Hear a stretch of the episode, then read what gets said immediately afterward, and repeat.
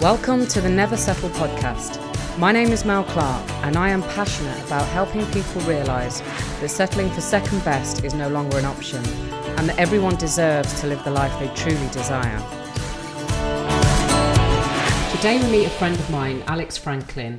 She's done everything from working in TV production, being a yoga teacher, travelling all around the world, lived in an ashram for about 18 months worked on a yacht, did affiliate marketing, done some coaching. You name it, Alex has done it. And it's just amazing to hear her journey, how the universe has had her back the whole way. That was until she actually did have a proper back problem. But even then, eventually, the universe got her back on track. So enjoy Alex's wonderful mystery tour. Hey Alex, it's great to see you. Thanks for joining me today. How you doing? Oh, really good, thank you. It's really nice to be here with you. um, right, so uh, for the listeners, Alex is a friend of mine. I met Alex, oh, is it getting on for two years ago? Yeah, I would say so, yeah. Yeah. And we met in San Diego, and I'd never met her before, and we shared a bed for the week.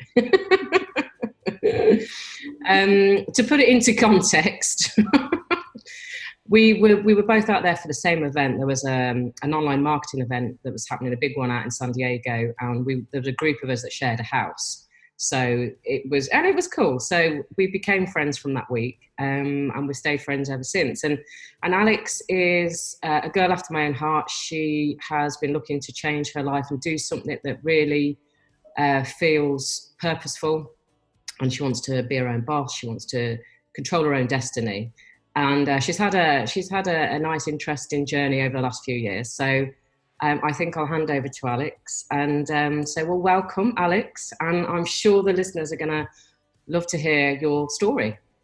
Thank you. Um, yeah, I guess it goes back quite far, really. I mean, it's it's one of those journeys. It's not been a straight line. Let's put it that way. And uh, there's been a lots of like curves in the in the road. Um, so I suppose I have to go back to around 2012 um, when I just basically was in a place where I was totally burnt out, working, you know, the kind of normal corporate nine to five. But I say that, and it obviously wasn't nine to five, it was a lot longer hours. Um, and I was exhausted, and I just felt really um, I was miserable. You know, I remember just having no energy at the end of the day to do anything that I wanted to do. I remember that I would just kind of drink my sorrows away on a Friday or Saturday night, and then Sunday was just like I was knackered and would just sleep, and and then the week would start again. And after a period of time of doing that, I was uh, like, there was something inside of me that was literally just like screaming no. Like you this is not the way to live. Like i cannot continue like this for another uh, however many years it would have been you know another probably 30 40 years. What job was um, it sorry? What job was it?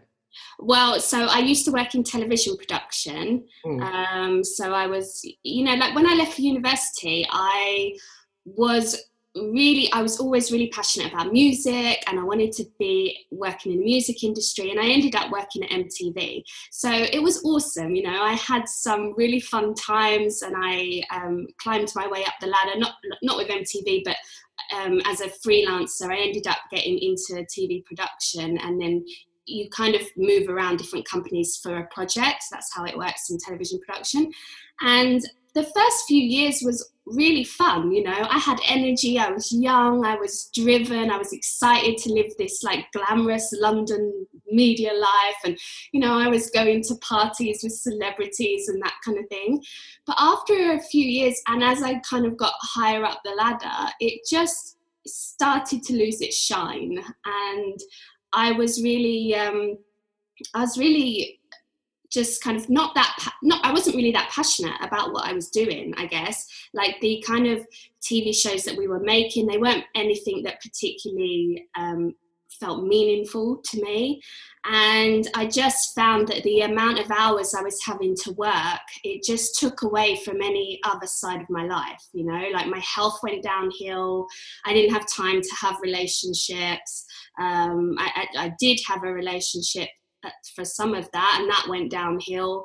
Um, you know, I just didn't get to spend time with my friends. And I remember one of the really pivotal points for me was when I just got this new project, and it was actually quite good money, and I, it was one of the highest paid um, roles that I'd had to date.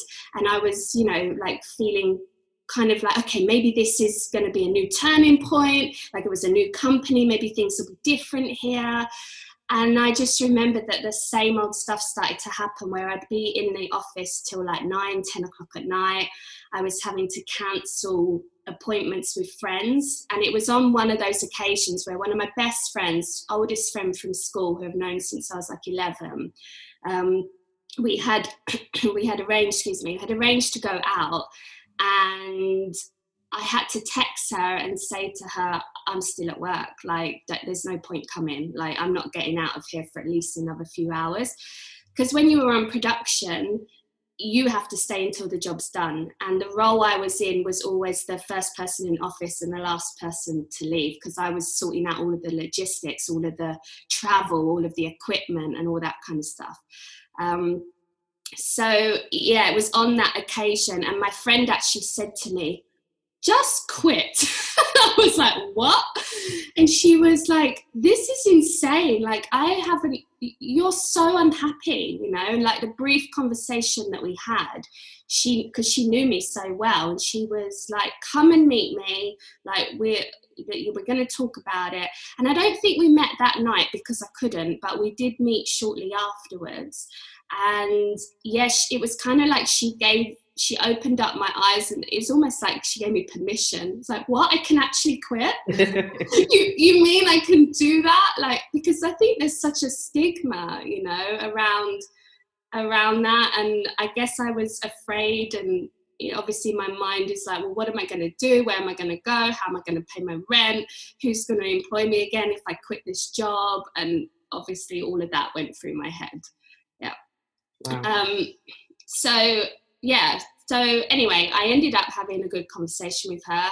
I ended up quitting that job and I ended up moving back in with my mum for a few months. And I just decided to give myself time and i didn't i had no clue what i was going to do um, i really didn't know i didn't have any answers but I just knew that I needed time and I needed to rest because I was I was so exhausted. I mean, I was on the verge of a nervous breakdown. You know, I was high anxiety all the time, mega stress, like really like burnt out. You know, and so I just had to take time to go and rest. And the only place I could kind of do that and not worry about bills and all that kind of stuff was with my mum.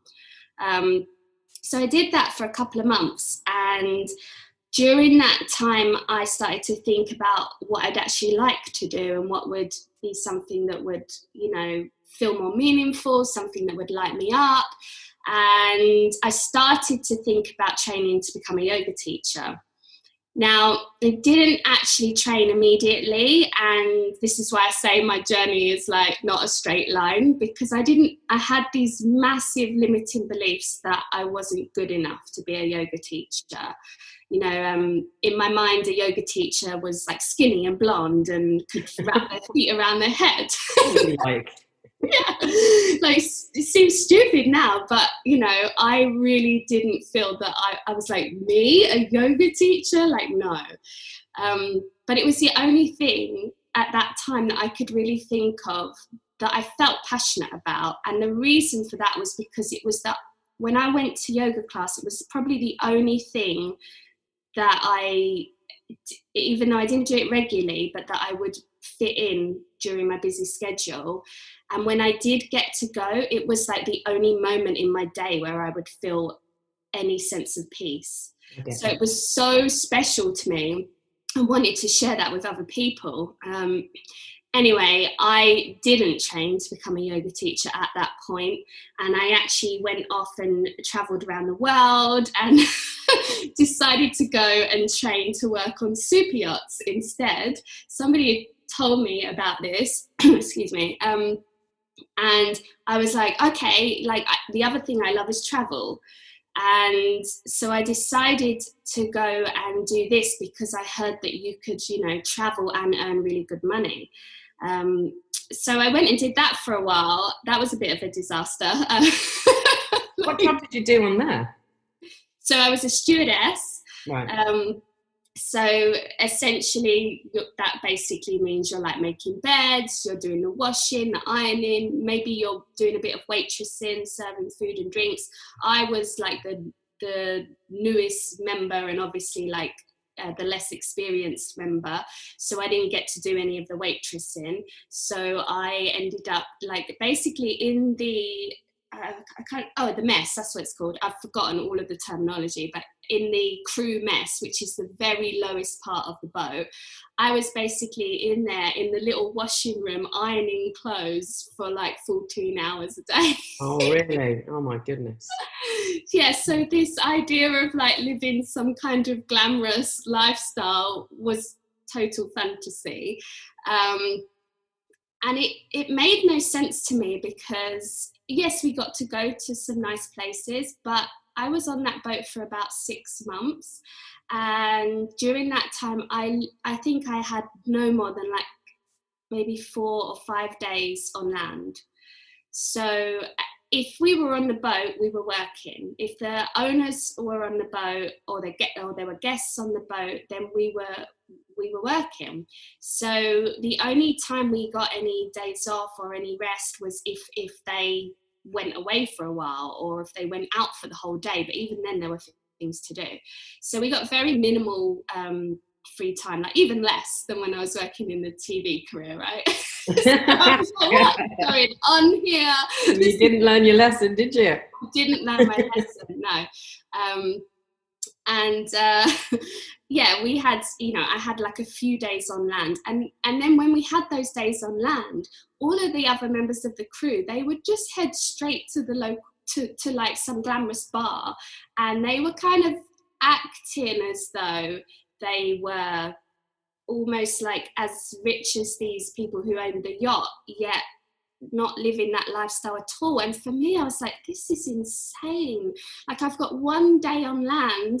The last thing I want to do is go and spend the whole day drinking champagne. And I mean, yeah, that sounds nice, maybe in the evening, but I'd like to go and see some of this country that, you know, that's, that's why I wanted to do this. So I could explore and see new places. And so I very quickly realized that it wasn't the right industry for me. The, the kind of I just feel like the values of the people that were that I that I met anyway. I'm not saying that for everyone, but the values of the people that I met did not line up with my values. So I was really not very happy on that boat.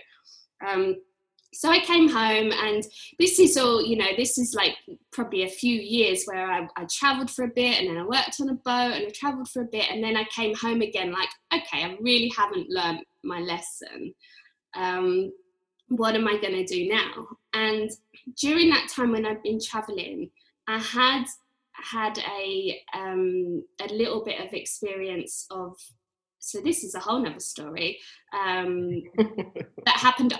It happened before the boat actually, because it was kind of like I went and did some training and then I went to Costa Rica and then I got the job on the boat. So while I was in Costa Rica, I got offered um, a job in a hostel there just because I'd I'd kind of stuck around longer than most people do, and that was because I'd met a guy. so I I like I was traveling. I didn't have any particular schedule, and I ended up staying at this one hostel for a few weeks.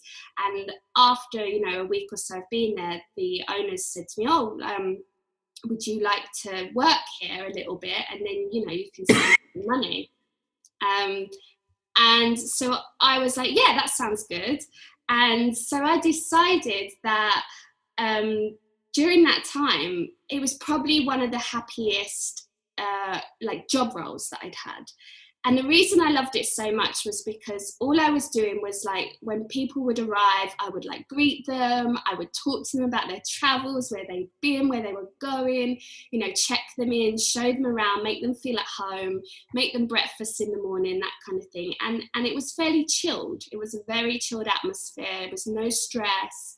Um, and so when I came back after all that stuff with the boat, came back to the UK, um, I started thinking, well, maybe if I could do something like that in England, that would be something I would enjoy. And I did some research and I had stayed before at, I'm sure you will have heard of um, the Youth Hostel Association. Yeah.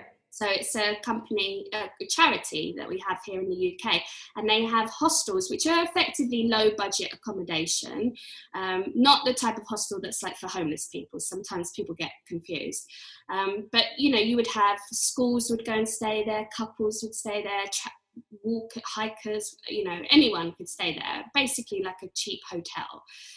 And they are a charity, and their ethos is all about getting people out of the city and into the countryside.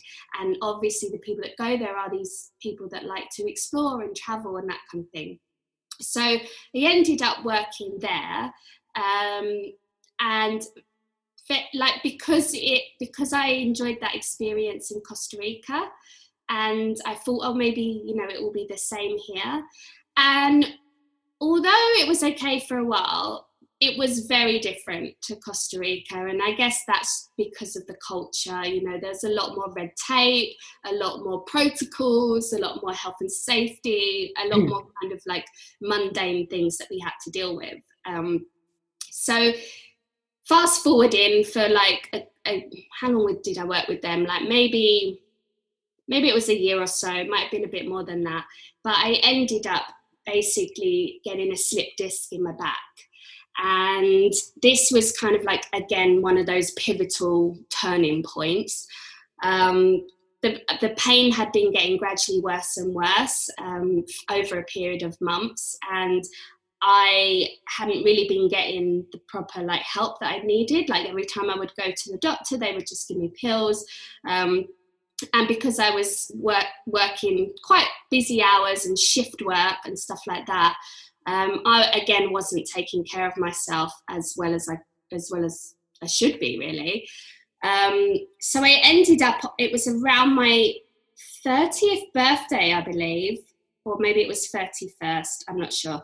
Um, but I ended up basically having to uh, basically admit defeat and and decide that I again had to quit this job and go home to my mum. So it was really demoralizing because I'd got to the point where if I was standing for more than like an hour, I was in pain. You know, my job, I was on my feet all day long.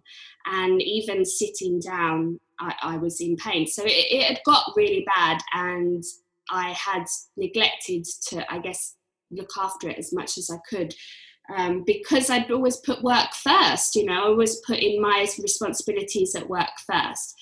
Anyway, so I, I mean, I went off sick. I didn't quit straight away. I went off sick. I had to just rest and try and figure all of that out. But eventually it led to me quitting that job. Um, and it was while I was on the osteopath's table, like getting some treatment on my back, that I had the realization that I had to go and train to be a yoga teacher. Like, even though at that stage I was in absolutely no fit state to even do yoga, let alone teach it.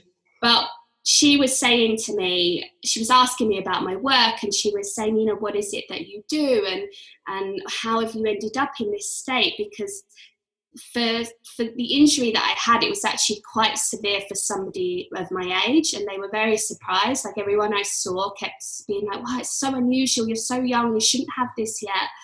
Um, and she said to me, you know, you really need to start thinking about becoming self employed so that you can control how much time you spend working, how much time you're on your feet, how much time you're sitting down, you know, all those kind of things so that you can look after your health first. And I think until you have a kind of health scare, like, or something that, that can really affect the rest of your life, you know, we do kind of just think we're a bit invincible. we don't really worry so much.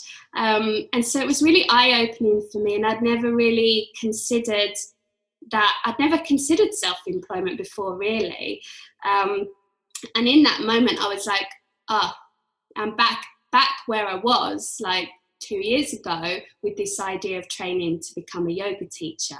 And I was like, okay, like, um, and I kind of made a commitment to myself that as soon as I'm well enough, then I'm going to do my teacher training. And so it became a, um, almost like the reward, you know, and it was like the goal that drove me to like really get better.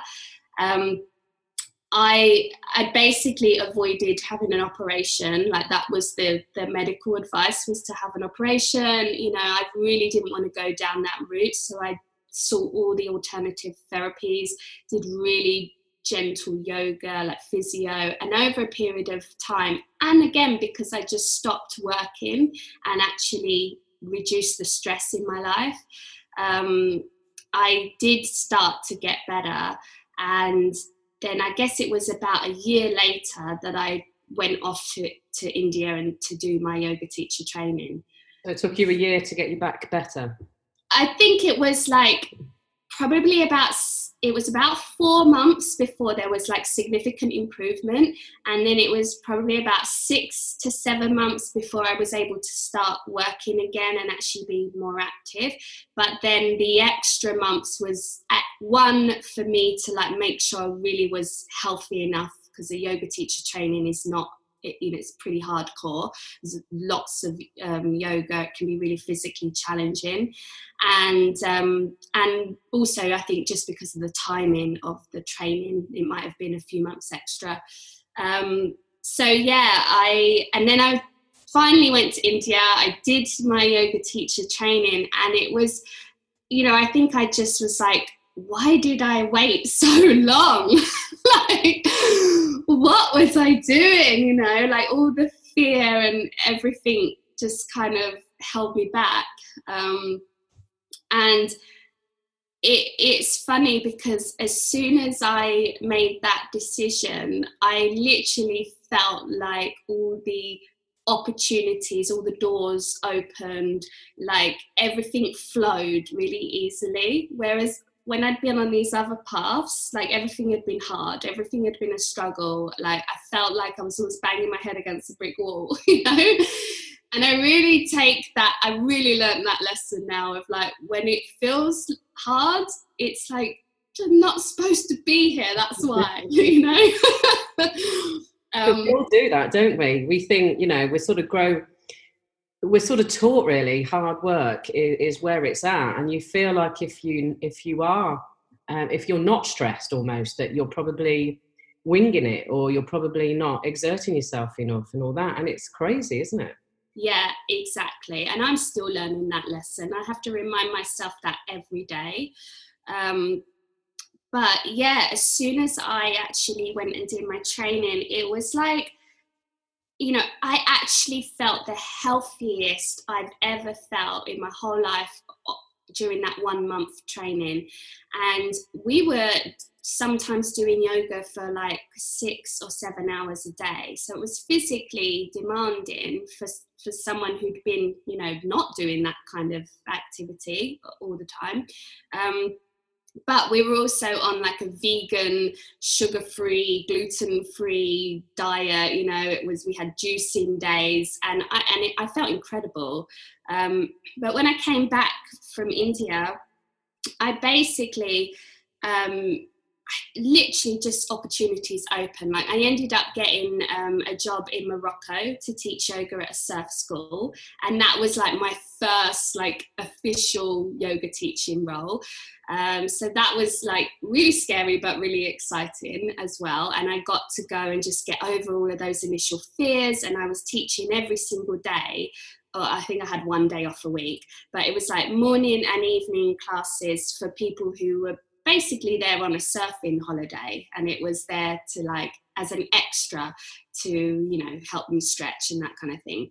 And so i did that for a few months and during that time i was thinking about okay when this is over i need to put some roots down i need to you know i need to decide where i'm going to be so that i can really grow my yoga business. And um, because I'd been such a nomad before that, you know, all that traveling that I'd done and being on the super yacht, I hadn't had a base really for a good few years.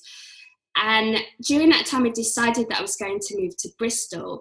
And it was a whole bunch of synchronicities that happened. I didn't know anything about Bristol. I think I knew one person who I'd worked with at the YHA who lived in Bristol. But why Bristol?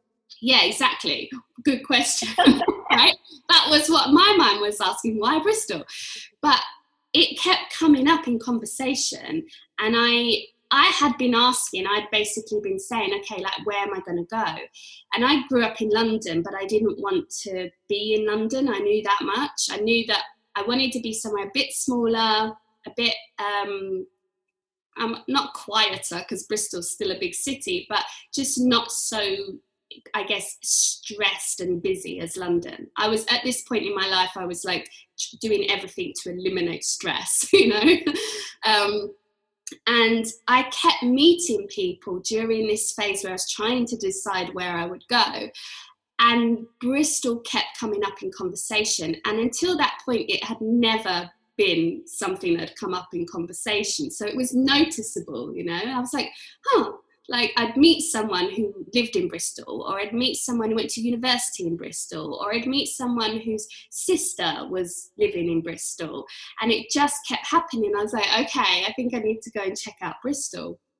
So I I got home and I I went I did go to Bristol for a day and I fell in love with the place.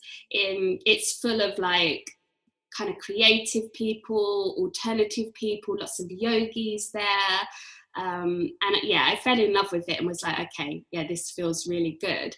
And then I was trying to figure out, okay, how am I going to make this shift? You know, because essentially I don't know anybody here, I have no job, I want to start a yoga business and pretty low on money because of the last few years of everything that happened with my back and spending all my money on the training and um, and my mind was kind of looking at these like limited ideas of how we could solve this solution right? And my mind is saying okay well you're probably going to have to go and still live with your mum for a while. You're probably going to have to get a part-time job or a job or whatever and save up um, and and then move to bristol when you've got some money and you know all these kind of things and I think I'd been back for about five days, and I literally had an opportunity land in my lap to buy a existing yoga business in Bristol. And it was so random because there's no reason for that to land on my lap, you know, and it did. And the thing was I didn't have any money to buy this yoga business. So there's a part of me that's like, oh, this is amazing. And then there's another part of me that's like, yeah, but I, you know, I don't have any money for this. But I was so excited about the possibility of it. And I was so sure that I was supposed to go to Bristol and teach yoga that I decided to look into it. I thought, what's the harm in sending an email? What's no harm in having a conversation? So I started emailing with this lady had a conversation back and forth. She invited me to go to Bristol and have, you know, more of a conversation. And, and so I decided to do that. All the while, I'm not sure how I can buy this business. Um, and then I can't remember the time frame, but it wasn't long. It was like talking days and weeks, you know, nothing longer than that.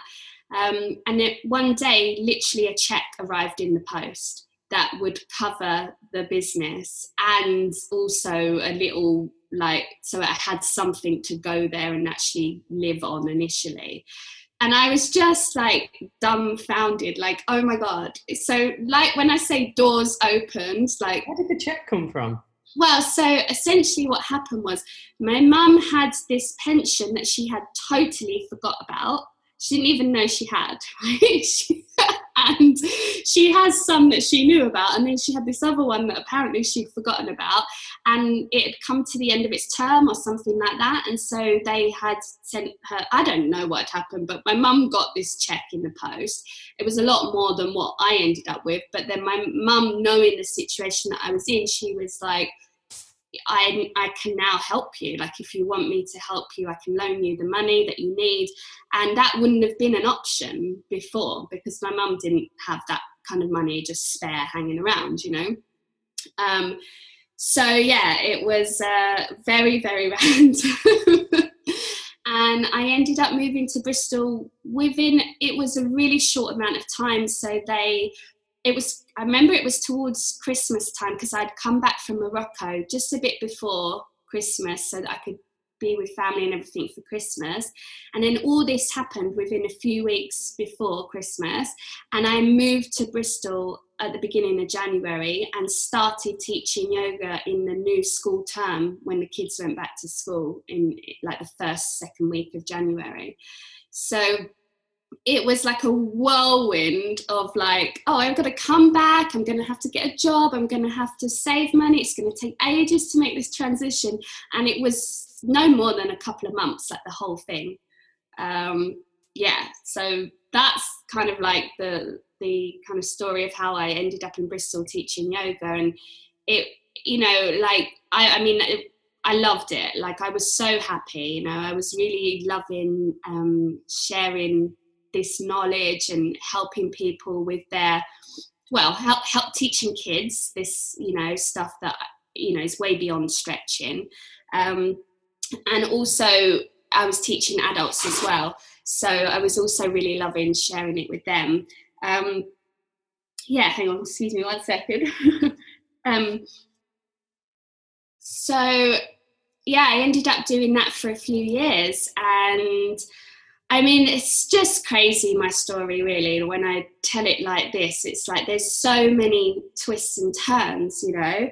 Um, and after a few years of teaching in in Bristol, I'd got to the point where I I wanted to learn like more knowledge. I wanted to um, kind of dive deeper into yoga studies and stuff like that.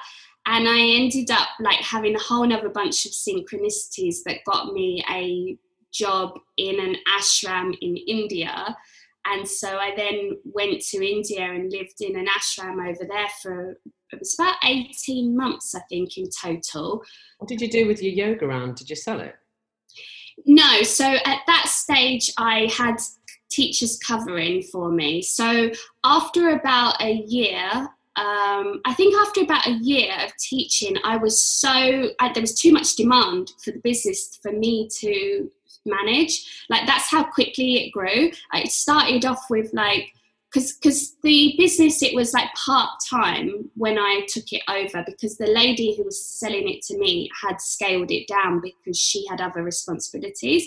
So I had like maybe three or four classes a week when I started, and then within a year I was having to hire another teacher to help take more classes on. Um, so it grew really quickly. Um, but what I did when I went away is, yeah, I, I, mean, I wasn't doing any marketing to grow it, but we kept all the existing classes and I had people covering them for me. Because I didn't know, you know, I didn't know what was going to happen in India. I didn't know if I was going to like it. I didn't know how long I was going to be there. So I didn't want to just like get rid of everything that I'd built in Bristol. Um, but yeah, I mean, that's a whole nother story, like a whole nother story of synchronicity of how that happens because I was literally on my mat meditating one day and I was trying to visualize what I wanted from this like I knew that I wanted to go and do my training. I knew that I wanted to learn from a like traditional like Indian master, like someone where yoga was like in their in their family, in their lineage.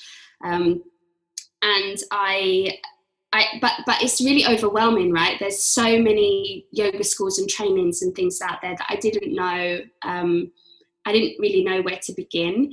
So I just meditated on it, and in my meditation that day, an, a name of a school popped into my head, and it was it was a school that I had heard about during a really brief conversation years ago um, when I had gone to do a 10 day silent meditation retreat. And I'd had a really short conversation with somebody at the end as we were leaving and she'd mentioned this yoga school. Never heard of them before never followed up or knew any, or heard of them since so I had forgotten about it but it popped into my mind on that day so I went online and googled them and found out about them. And the you know I opened up the website and the first thing I see is like this little Indian guy with big beard, long hair, like wearing the I don't even know what it's called, but like basically kind of like cloth, you know.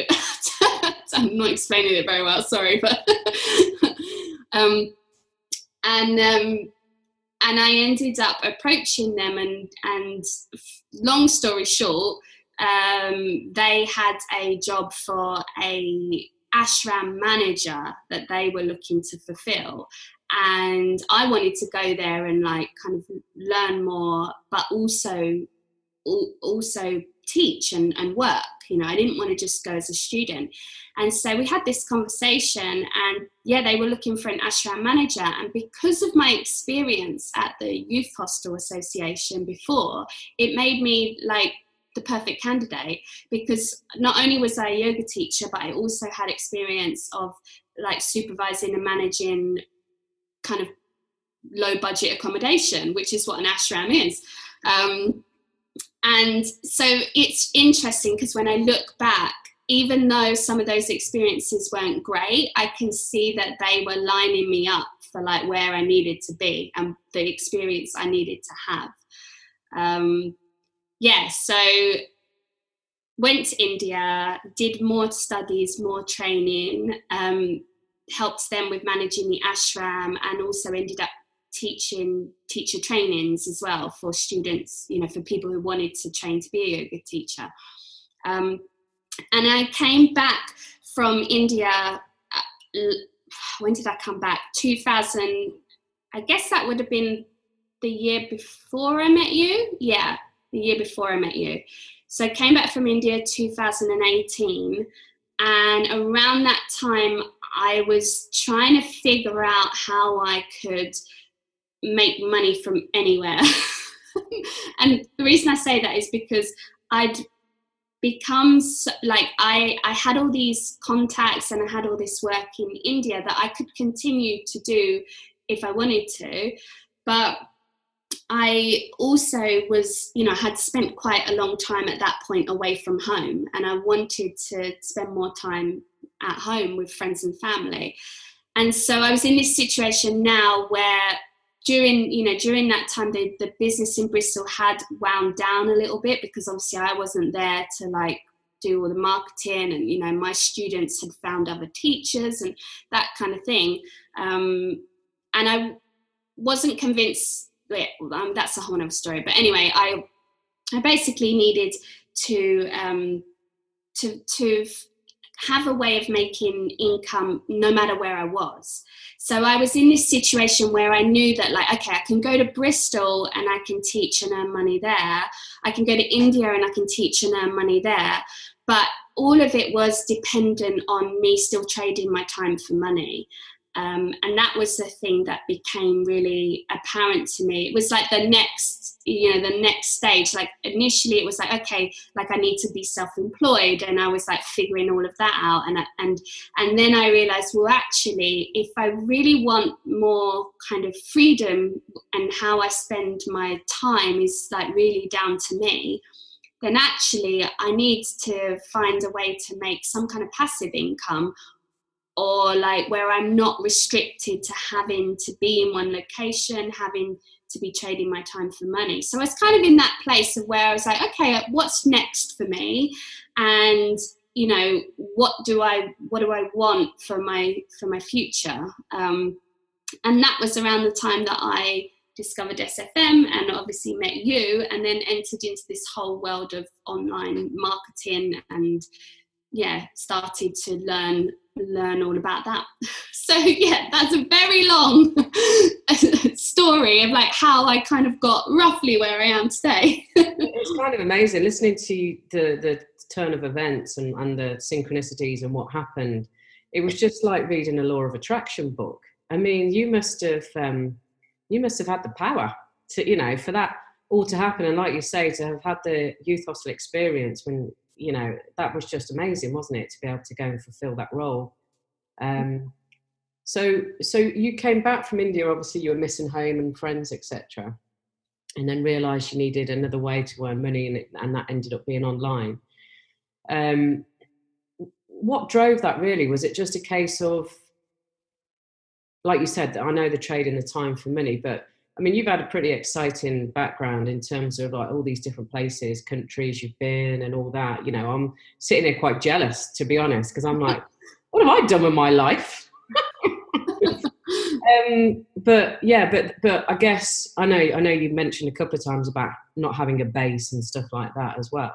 Mm. So so when you found SFM and you, and you started to do the online stuff, what, what sort of happened next? Because I know that's been a bit of a weavy, wivey one for you as well. Yeah, yeah. Yeah, I mean, I think to answer the first question, I think the main thing for me at that time was I wanted the ability to earn money from anywhere.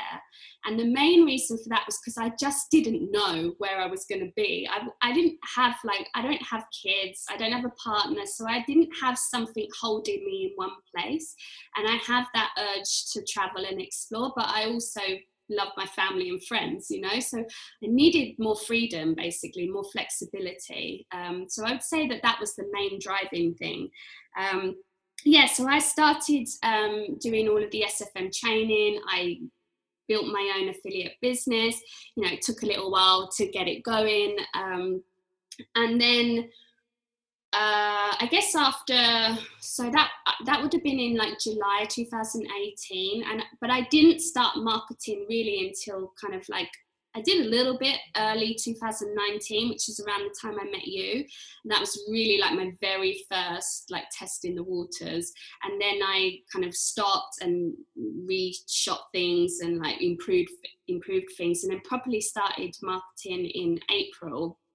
And yeah, very quickly started making sales, uh, which was really exciting. You know, it was like had been learning for so long, like learning all these new skills and setting up the kind of back end and all this kind of thing, and and um, it was really exciting to actually start see to to see that starting to grow. Um, but I was on a very, I had very limited funds, um, and so I was on a short timeline with like okay this is how much money i've got to spend on marketing and when that's gone it's gone kind of thing.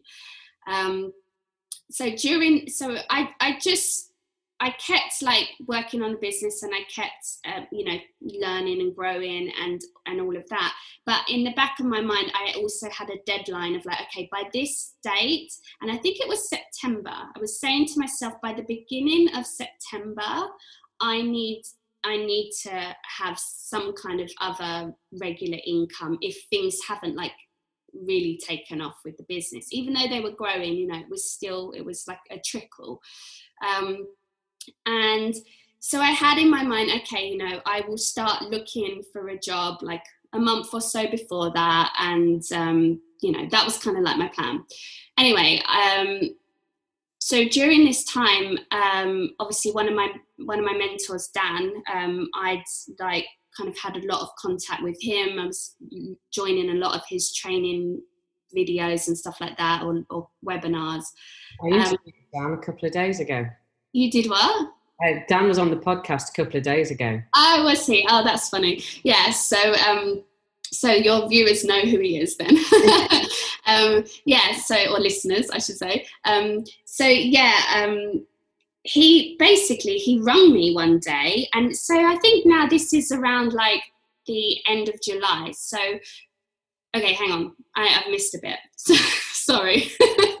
um, so around the end of July, I think I started to do the first little bit of like looking for work. Like I had sales that were coming in, the business was growing, but I didn't want to get to the point where I didn't have any marketing budget I couldn't keep that growth. So I was like, okay, let me have a look, see if I can get um, some kind of part-time work just to keep keep me moving forwards with this. And at that stage, you know, this whole like online business, digital marketing world was still quite new to me. I'd only been in it for like a year. And so whenever when I went online to look for jobs, I didn't want to look at anything that I'd done in the past because it didn't I wasn't connecting to that anymore. I, I couldn't really do the like yoga teaching because again the location like I people had to know where I was going to be if I was going to teach them yoga. Um, and at that stage, I hadn't thought of doing it online. I mean, this is how crazy this world has been. That like now all yoga teachers are online. Yeah. yeah. Um, but so I started looking for something that would have used my new skills. And of course, when I looked, I just because these were new skills to me, I didn't feel that confident around them, and I wasn't convinced that I could actually apply for some of these jobs and you know actually get the job. So I kind of had this like half half-assed attempt of like looking for jobs and then kind of being like, oh, like what? Who am I kidding? Like you know, again, the self-limiting beliefs coming up. Um, so I just kind of put it to one side because I was like, it's okay, I've still got time. Like I don't have to worry about this yet. Um, and then I kid you not, it was the next day that I got a message from Dan saying, "Oh, can we have it? Like, have you got a time to have a chat later?" And my immediate reaction was, "Oh my god, what have I done wrong?" I literally was like, "Oh god, I must have done something wrong in my marketing," or because it was just unusual for him to reach out to like want to talk to me. You know, it was like, "What's what's this all about?" Anyway, I get on the call with him later that afternoon and he basically says to me that his assistant is moving on to other things and they're having a bit of a reshuffle with his team and they've got some gaps they need to fill and do I want a job? And I was just like oh, like what? Because it again it was like it just landed in my lap. It was like using all of the new skills that I was learning, I would have been able to keep using them and learn and grow even more. And I was basically like being offered a job with someone who'd been a huge inspiration to me and, you know, I was incredibly inspired by. Um, so it's like I couldn't even have imagined a job that good, you know, landing in my lap. And I didn't even have to update my CV to to get it, you know, like and I was just gobsmacked. Um, and the funny thing is that after I started, so obviously I said yes, and I started working with Dan and scrapped the nine to five. Um, and after that, it was it was a little while after I then got one of my largest sales in my business. I, I got a black sale, well, it was called a black sale back then. Um, and um, yeah just like so like you know the business was kind of taking off as well. But it was in that moment that I realized I've actually got what I came here for, which is the location freedom, because the job I had was scrap the nine to five, you know, was a remote position. Nobody, like, well, everybody in that team works from home or wherever they are, as lo- you know, as long as they've got their laptop and, and Wi-Fi connection. So, like earlier this year, I spent a month. And, and I feel incredibly grateful that I got to do this um, before COVID and everything. But I spent a month in Australia in February, because I could still work when I was over there. I went over there for some SFM events, and a lot of people came over or came to the events just for like the week or you know 10 days. And I ended up staying there for a whole month and um, you know con- was able to continue doing my work for Dan. Um, and uh, yeah, it's funny because I then, you know, I, I did actually start to lose a little bit of passion for affiliate marketing after that stage and I and for a while I didn't really understand why, but then I realized well because I'd already had I already got what I wanted, you know, I I um I got the location freedom and that was my main driver. Um and um yeah, so this year has been really more um I think from the beginning of this year I've been on a path of trying now to find something that is really more connected to like my passions and, and my purpose.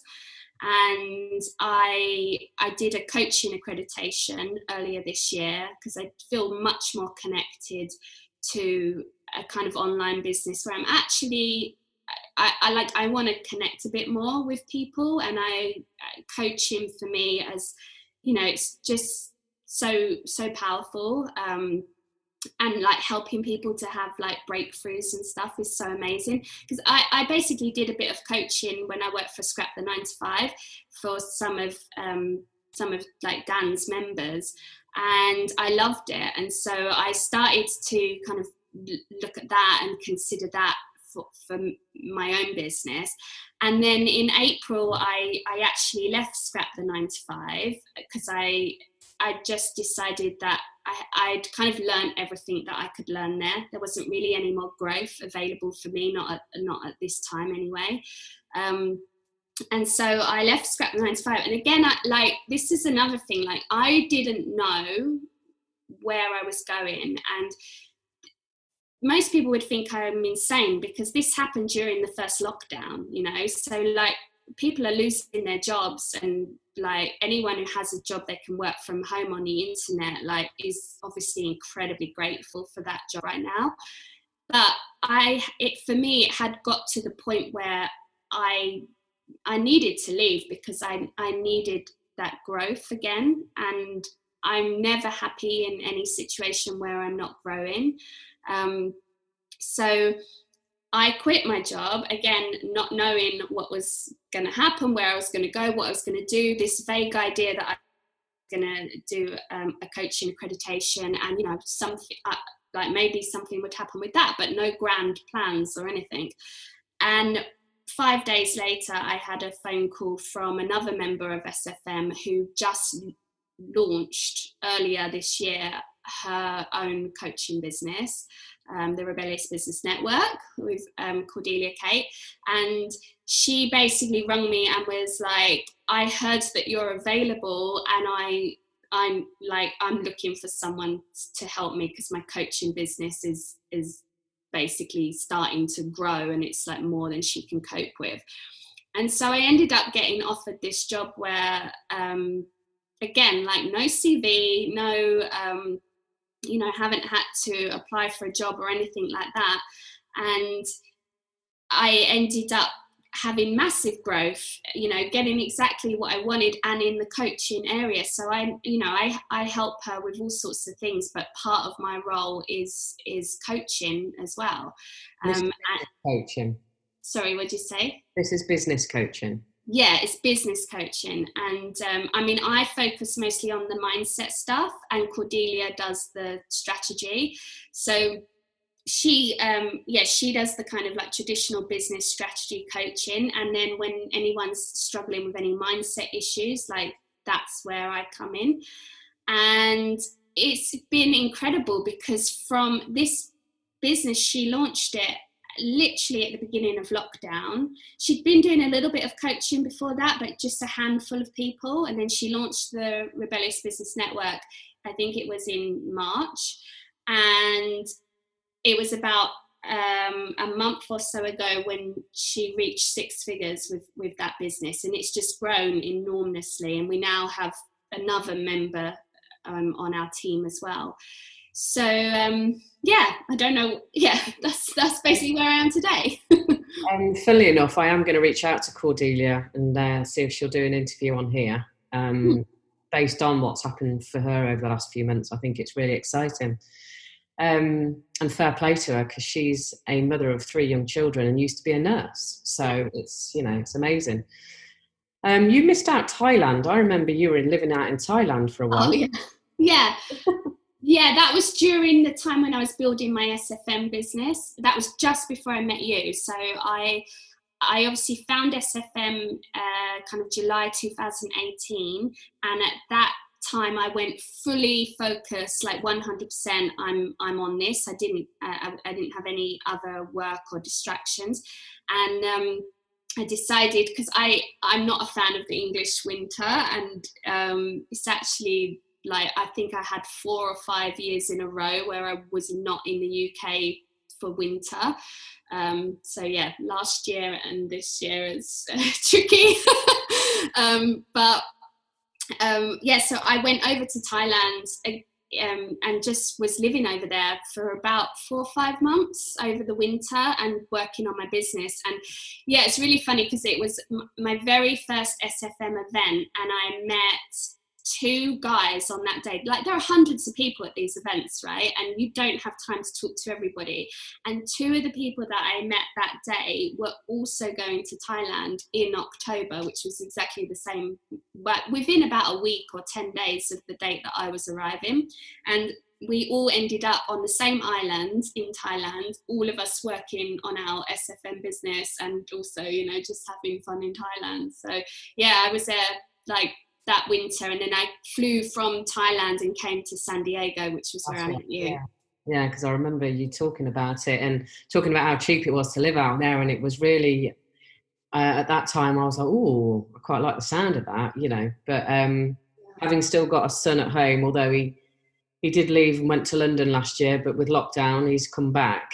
Um, who knows? Who knows? But then I've now got my partner Matt, so that's like another. You know what you said. Yeah. You know, if you've got a partner, it keeps you somewhere. Yeah. So we shall see. But well, Alex, I mean, I knew some of your story. Um, I mean, we've talked about it over red wines and gins, so some of it's hazy as well. So that was a great refresher for me it's amazing what um, it's just amazing the journey you've been on. I, I, don't know whether you really fully appreciate that. It really is, yeah. um, and uh, it just shows you what's possible because you know you were in the rat race, and then a comment from a friend sort of gave you that inspiration to think, yeah, this isn't right, and that gave you the inspiration then to to go on and do everything that you did thereafter, and um, and it just yeah it just sounds amazing. And, and i always like to i mean we're, we're at the hour. I always like to finish these interviews by saying to yourself um, if you could give any words of wisdom um, to somebody that might be sat there unhappy in a, in a career or unhappy in some part of their life or whatever and not quite knowing how to get out of it or not quite knowing what the step would be what what do you think would be an easy way for somebody to start making a change for themselves? Yeah um i think the thing is that you just have to take the leap and you know it's when you're in that stage of being really unhappy with the situation that you're in that the motivation can be the highest you know to make the change. But it's only the fear that holds you back. It's the fear that stops you fear of the unknown. But when you take the leap you open up possibilities to a whole nother world that you didn't have uh, that you weren't open to before. Like every time i've quit a job every time i've you know traveled somewhere new. I've never known what's going to happen. You can't know what's going to happen. But if you take the step you actually open up to possibilities that something amazing can happen. Mm. so yeah the only advice i can give you really is just just literally take the leap and don't be afraid if you don't have all the answers if you don't know. Like it doesn't matter. You don't need to have all the answers because each step that you take will reveal the next step. And that's all if you look at my journey that's all it's been. It's been one step has led to the next has led to the next. And i could not have said you know all those years ago that i would be sitting here doing what i'm doing now there's no way i could have predicted that. But i'm incredibly grateful that i am. So yeah, yeah. okay that's perfect well, thank you so much for your time. Um, if people want to find out a little bit more about Alex, where could they find you, Alex? Um, oh, everything's kind of a bit on hold at the moment while I figure out my new direction. Um, but I'm on Instagram, um, Alex Franklin Coaching. So maybe follow Alex me there. Franklin Coach what? Alex Franklin Coaching. I think that's what it's called. yeah, I'm pretty sure it is. Um, yeah, follow me on Instagram and um, that's probably where I'll update as I as I figure out what what I'm doing and as things evolve. Yeah. Perfect. Well, thank you again. Um, it's been an absolute pleasure. And, thank uh, you. We'll see you soon. Yeah. Take care. Lovely.